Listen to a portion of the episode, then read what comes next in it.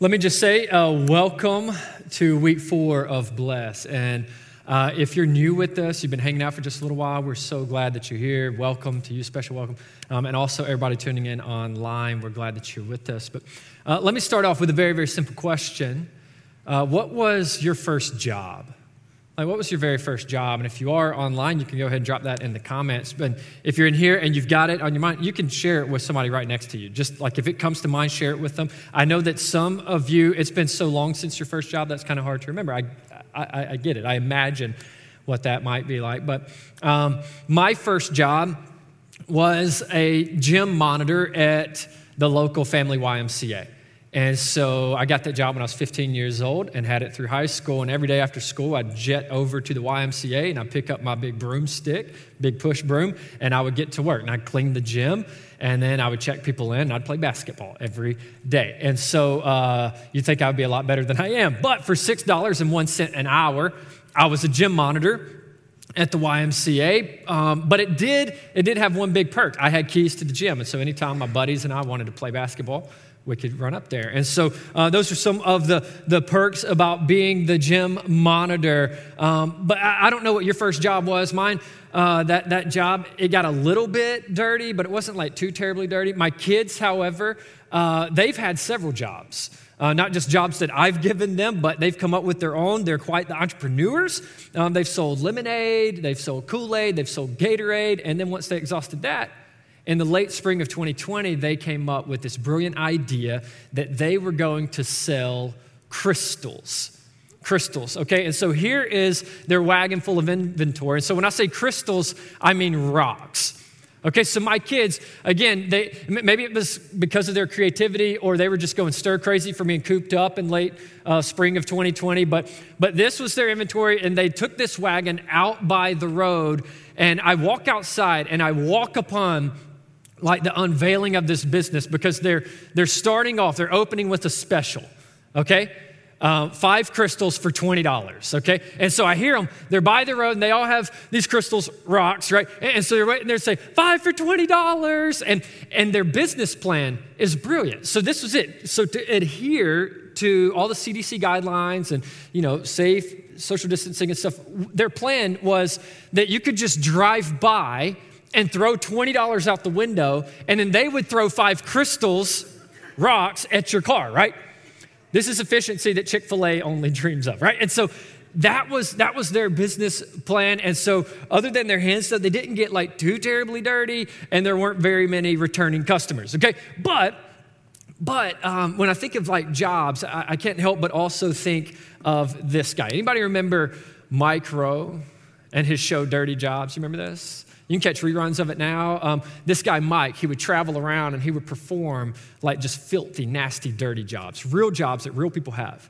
Okay, and so he, he would do this and, and he would finish up every episode. He'd kind of give you this like behind the scenes look at what like people actually do. And he would always end up like filthy and grimy and disgusting in some of the most rancid places. Right, and in this interview, he was talking about some of like the nastiest jobs he's ever done and two stood out. One was a cow inseminator, and he talked about just like, oh my gosh, it's disgusting. And then the other was a sewer inspector. And, and he talked about like seeing rats the size of loaves of bread, and just like how disgusting and dirty that that job was. But, but the reality is, when you think of jobs where there's some of your own or like Mike Rowe and some of those, I think most of us, when given the choice, we would opt to not have the dirty job, right?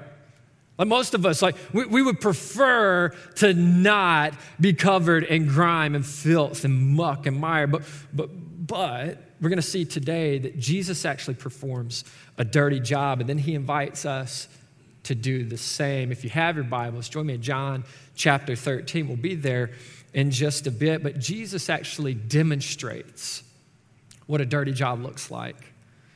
And then he says, Hey, I want you to now go and do it as well. Listen, if you've been tracking with Northeast for a while, maybe you call this place home, um, then you're probably familiar with our mission. If not, this is it that our mission here is to love God, connect people, and make disciples. That is what we strive to do. We, we desire to exist for this reason to love God, connect people, and make disciples, but not just for our own selves. We desire to help others do the same. But so often, and if you've been in church for a while, you know that we can actually settle for just hoping people do the same instead of actually standing in the gap and helping people carry out this mission themselves. And so that's what this series has been all about. This Bless series is giving us very practical ways to carry out our mission, to help one another carry this out. So we've been challenging and equipping each and every one of us to be helpers and spreading the gospel to the people that God has uniquely positioned each of us around. And very much the same way that in Genesis, the very kind of beginning of God's story, that, that God, God is promising to use a guy named Abraham. All right, just listen to this for a moment. God said, Hey, I want you to go and I'm going to show you where. And then he says these words I will make you into a great nation. That's a promise. And I will bless you. And if it stopped there, like, man, that's like pretty, uh, that's amazing that God would say that. But it doesn't stop there. He says, here's why I'm going to bless you. I'll make you to a great nation and I will bless you. I will make your name great and you will be a blessing. He says, listen, I'm going to bless you so that you can bless others, right? Like, I'm going to pour out my blessing on you so that in turn you can bless others and they will be blessed through you. And so we too desire to be a blessing. And again, that's what this series is all about. And we've got these biblical practices that we're unpacking each week. These biblical practices, these five practices made up from this acronym called BLESS, all right, B L E S S. And I want to predicate this message. I know Monty mentioned a few weeks ago, but all of this, like the majority of this content, comes from this book called Bless. And you can check this out. It's by um, Dave and Jon Ferguson. And so let's just say if you hear anything that just sounds brilliant or profound, it's likely from this book, okay? All right, so like don't retweet me, it's likely from here, but we're using this tool to help equip ourselves and one another to be helpers in carrying out this mission because we believe once we've identified the people God has positioned us around to bless, that if we carry out these little practices, that will be that much more effective. And so we started and we said that you do that by beginning with prayer. The B is you begin with prayer, you start there. I heard somebody once say that, like, before you talk with someone about God, you should talk to God about that someone.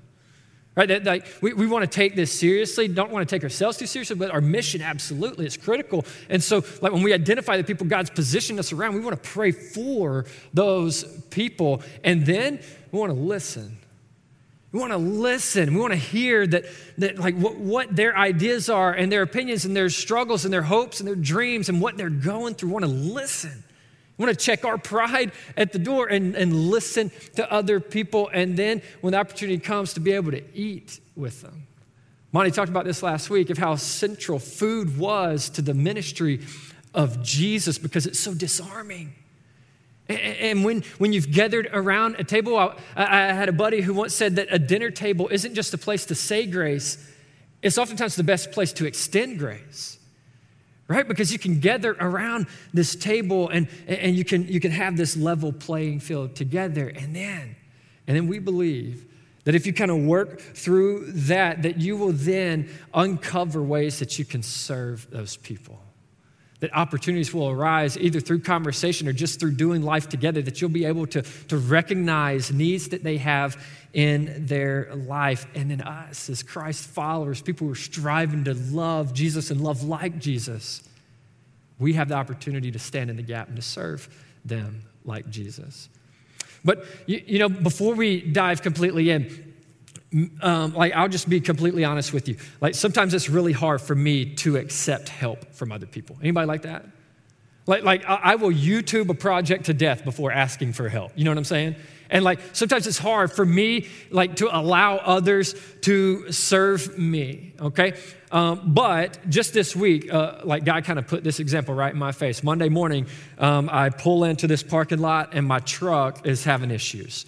My truck is like kind of messing up and kind of stuff, and it's leaking all this off. And, and I come in, I'm pretty aggravated. I walk in these doors of this building, I'm pretty aggravated about this. And, and you have to see this is a string of, of a few like automobile events. Several months ago, on our way home from vacation from Florida, uh, we totaled our minivan. Everybody's safe, we're all okay. But then we borrowed a car to kind of like, you know, like extend some time, and the tire blows on that car. So we're having to fix that. And then my truck's messing up. So I come in, this parking lot, walk in, and uh, one of my buddies named Adam, right here, Adam, he, he, sees me and he sees that I'm pretty perturbed. And he's like, What's up, man? And, uh, and I kind of reluctantly tell him, Man, my truck having issues. Seems like it doesn't stop. And he's like, Let's go look at it. And I'm like, Man, I got, okay. And so we kind of walk out there and pop the hood, and we both start looking. I'm looking like I know what I'm looking for. And Adam's like looking to see what's wrong with it, you know? But we're both kind of standing there, kind of deal. And he was like, okay, okay. And he's starting to talk. And he's like, let me do a little research. Next morning, I'm working on this message, and Adam comes in. He says, Hey, um, let me get your keys. And, uh, okay. And then a couple hours later, he comes in, he slides them across my desk. He said, You're all good. It's fixed. I'm like, Dude, thanks, man. Like, that is so awesome. And he looked at me and he said, Dude, isn't that what this is all about? Like serving one another. Like, isn't that what the church is about? And it's like, yes, that is it, right? And you would think because people have served me, just like my friend, because people have, have blessed me, that I would jump at opportunities to bless other people. And I'll be honest, sometimes I do, but in a truth gun moment, there's many times when I see a need and I think, man, somebody should do something about that.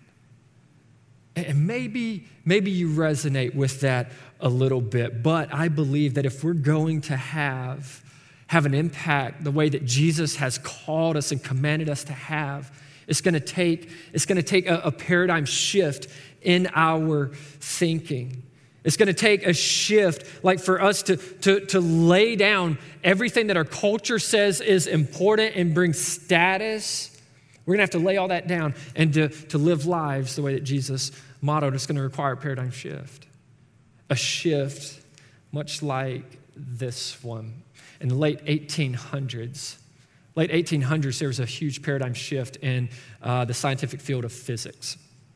Okay, and so they had, uh, they had gathered all of these scientists and they had determined that they had essentially, uh, that, that physics had, had grown so exponentially, they had so many discoveries that they had exhausted this field of physics. And so they hosted this big expo, and all these scientists came all around Great Britain, and they, and they come together. And there's this guy named Lord Kelvin. This is him. Looks like a super nice, uh, bit stuffy guy, right? Well, Lord Kelvin, okay, he, he takes the podium at this event, and he's surrounded by other gentlemen who, who believe their own press and who are in awe of their brilliance, right?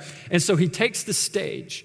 And he's just talking about like all the advancements that they've made. In fact, this is the, the name of the event. In case you want to get tickets on StubHub or something, it's called the British Association for the Advancement of Science. Riveting, right? And so they all come together. They pack out this place. Lord Kelvin takes the stage, and then he, he makes a, a statement that has now become infamous because he stood behind the stage in front of all these people and he said these words There is nothing new to be discovered in physics. All that remains is more and more precise measurement. And the reason that that statement became infamous is because it was only a few years later that this guy showed up on the scene. And something tells me just about the mere like look of Albert Einstein, he might not have been invited to that stuffy conference, right? But Einstein shows up on the scene and he, he releases this paper called special relativity. So he releases this paper, and I cannot explain it. But, but here's what I know happened that it turned everything that the field of physics thought about, that they thought was true, it turned all of that stuff on its head. And so, so including Lord Kelvin, for 200 years they've been walking in this direction. Science has been going in this direction. Einstein shows up and they have to do an abrupt turn and all start going this direction. It's a paradigm shift. It changed the way that people saw the world. And when it changed the way they saw the world, it changed how they acted.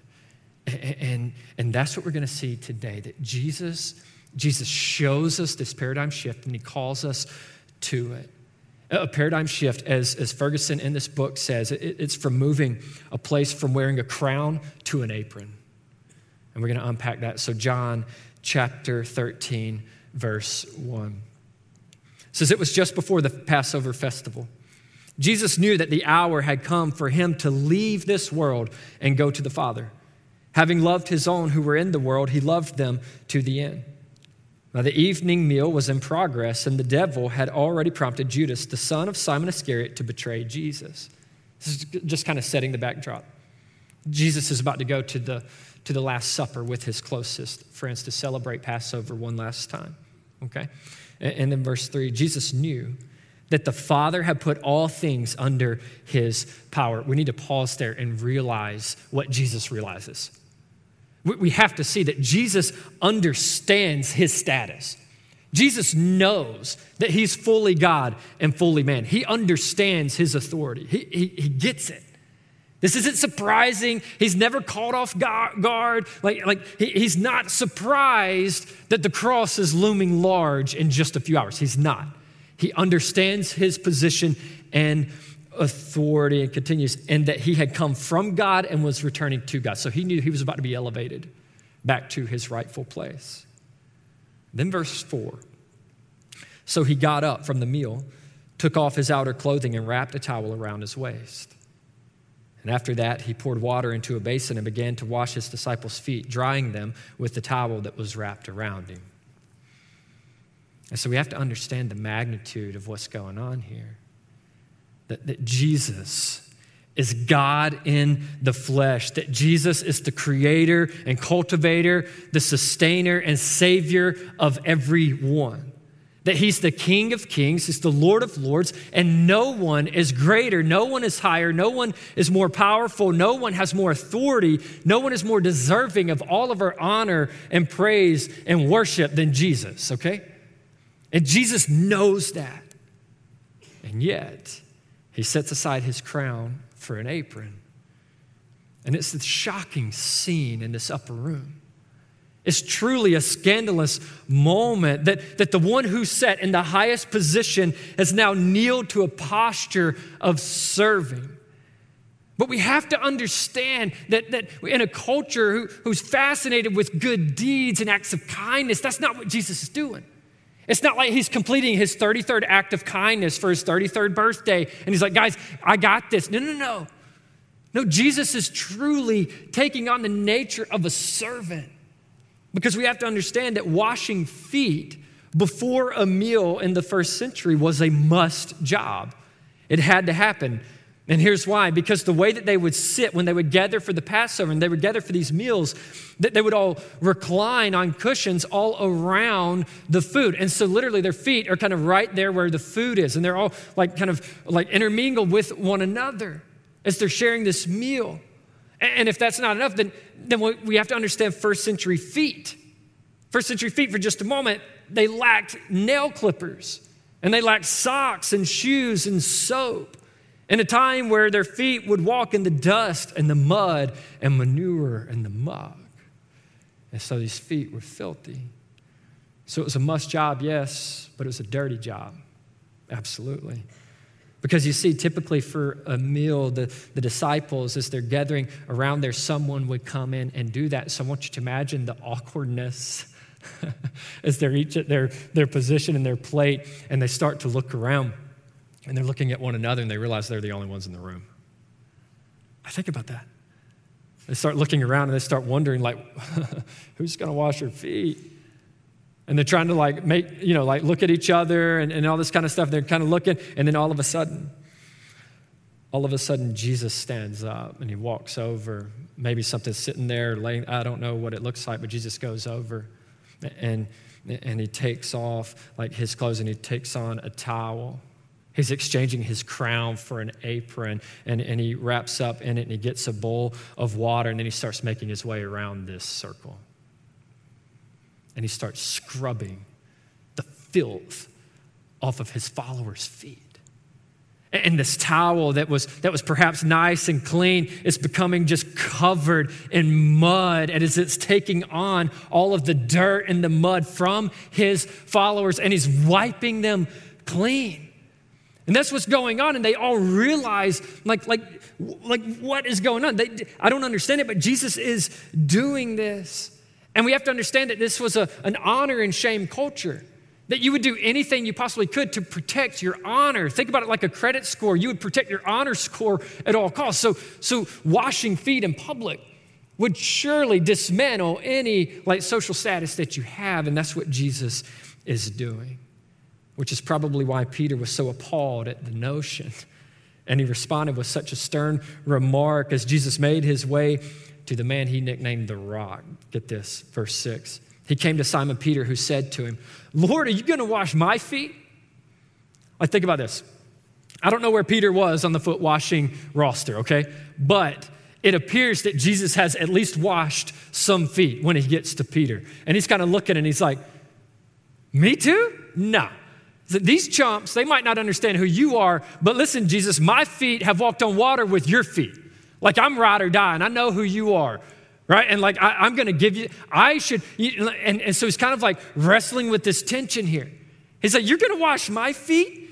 And then Jesus says this You do not realize now what I'm doing, but later you'll understand. And, and Peter's like, I've heard that stuff before, man. You're always talking up here. And he says, No, no, no, said Peter, you shall never wash my feet.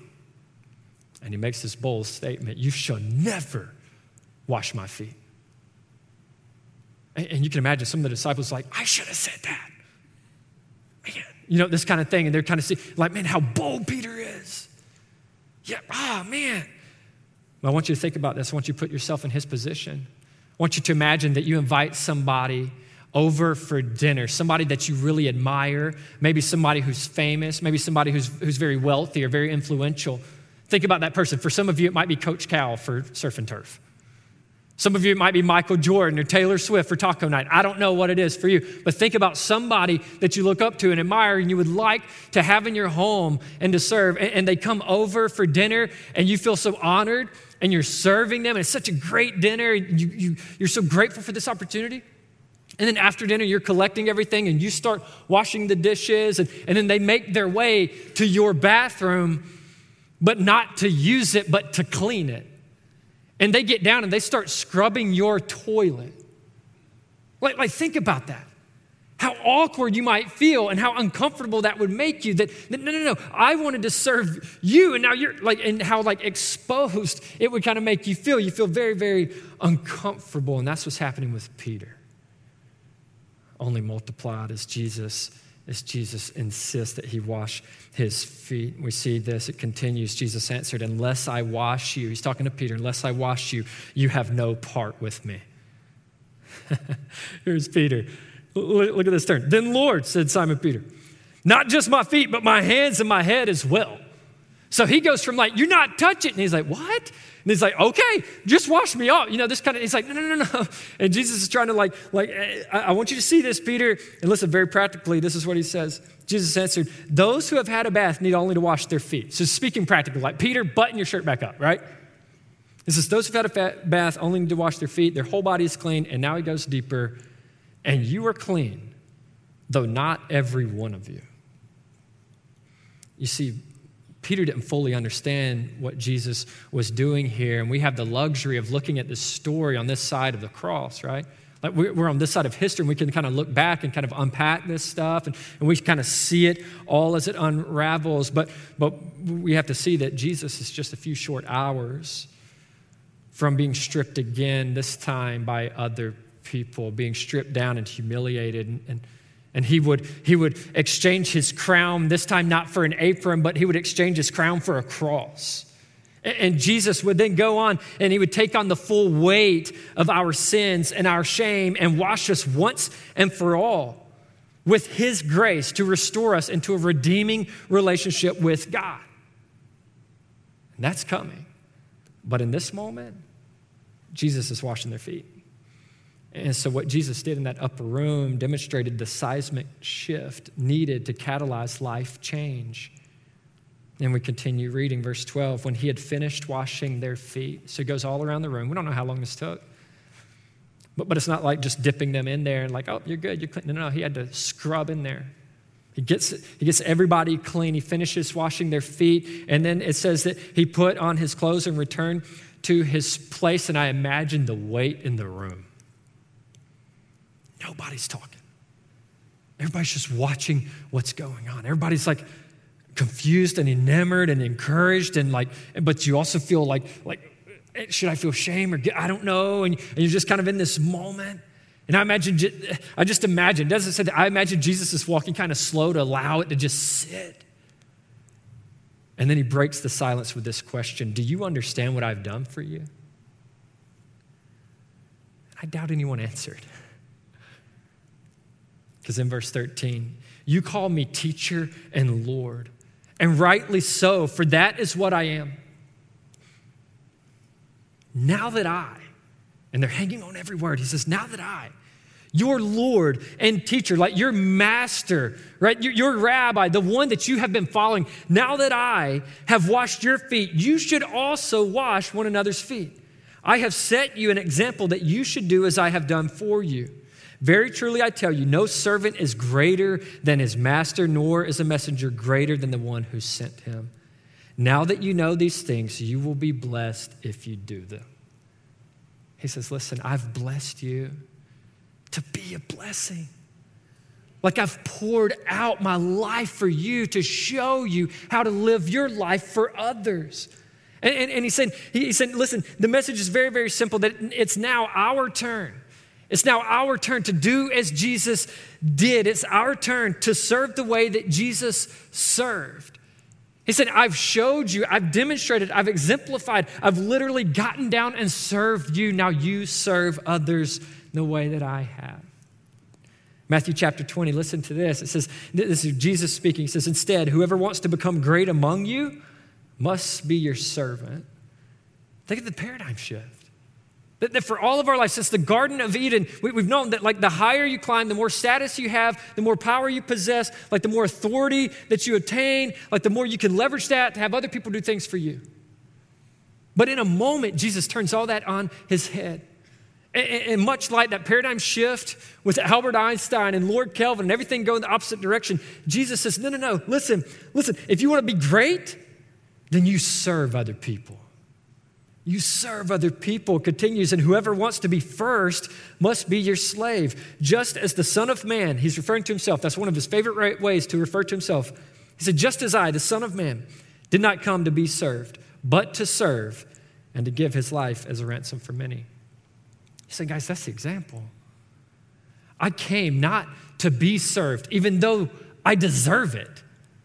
I came and I laid all of that down. I laid aside my crown for an apron, but then I laid aside my crown for a cross. I came to give my life for you as a ransom for many. And listen, if you and I are going to, to carry out this mission, of helping people know God, get connected, and make disciples, instead of just hoping all of that happens, then we'll do it by modeling our lives the way that Jesus led his. And that's where this whole bless strategy, this acronym, this simple tool helps us and kind of guides us with it. That We want to kind of work through that, knowing that as we walk alongside people, we're walking them toward Jesus. And so, who are the people? Like for Jesus, it was very, very clear who the people were that he was uniquely positioned around. They were in that room and they had physical needs that represented the spiritual needs lurking beneath. Those were the people that he was uniquely positioned to serve in that moment. Who are the people in your life that you've been positioned to serve? Because what would it look like for you, for you to put down your crown and to put on an apron where you live?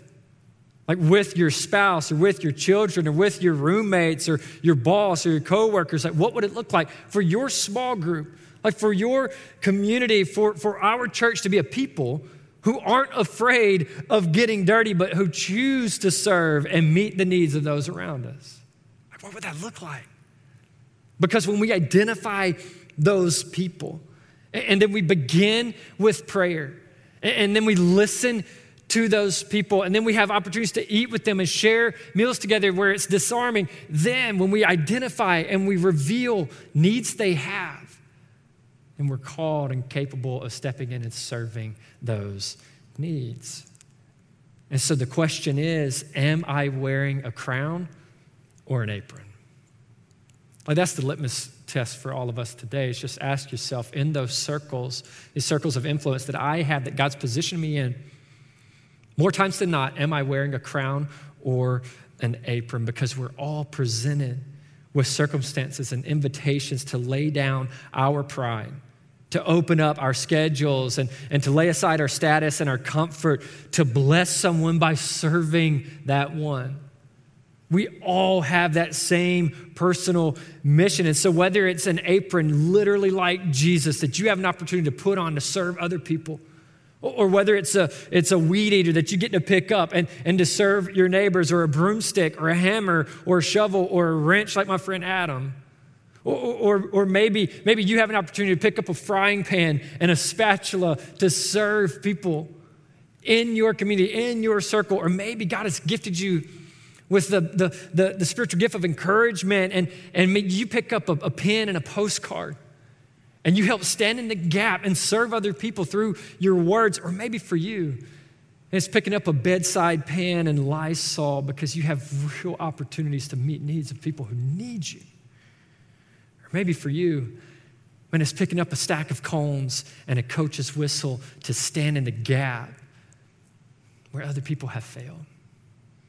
And you have an opportunity to serve those people. And, and, so, what would it look like if we identify practical ways to meet and to serve the needs of those around us? And why would we do it? Again, it's not about acts of kindness, it's not. It's motivated by the same thing that motivated Jesus. You see, chapter 13 of John, verse 1, it gave us the reason he did all of this. We read it, but maybe too quickly. This is what it says Jesus knew that the hour had come for him to leave this world and go to the Father. So, having loved his own who were in the world, he loved them to the end. You see, his service was motivated by his love. That it was love that moved him to act and to serve and to meet the needs of those around him. And so for us, it's love that motivates us to serve too. It's love that motivates us to pick up an apron. It's love that allows us to check our pride at the door so that instead we can be door holders for people to be ushered in and ambushed with grace and to meet Jesus. It's us who, who've been uniquely positioned in proximity to other people who have real needs. And then we have an opportunity to meet those needs, whether they're spiritual or mental or physical or relational. That God has called us to love in the same way that He loves. us. so, church, church, may we do that. May we, we be people who choose to serve. May we be a church who's willing to roll up our sleeves, not only collectively, but individually so that we can stoop down in the muck and the mud and to meet needs of the people that God has called us to. May we be a people who choose not to be served, but to serve, who see our neighbors and those around us as valuable masterpieces created in the image of God who have intrinsic worth and value. And may we be a blessing by serving those people. Let's pray. Father, you are so deserving and worthy of our honor and love and obedience. May God, I'm so thankful for the example of Jesus.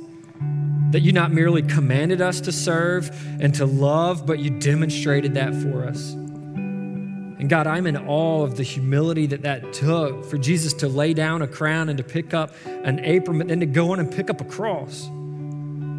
God, I'm also grateful that you not only showed us what love does, but you empower us through the Holy Spirit to live it out too. God, may we be a blessing in our neighborhoods. May we, may we each be, be motivated by love to look for opportunities and to stand in the gap. And God, may we have what becomes an eternal impact by first meeting practical needs. So God, we ask that you empower us that you embolden us to be a blessing. We pray all these things in our Lord and Savior's name, Jesus.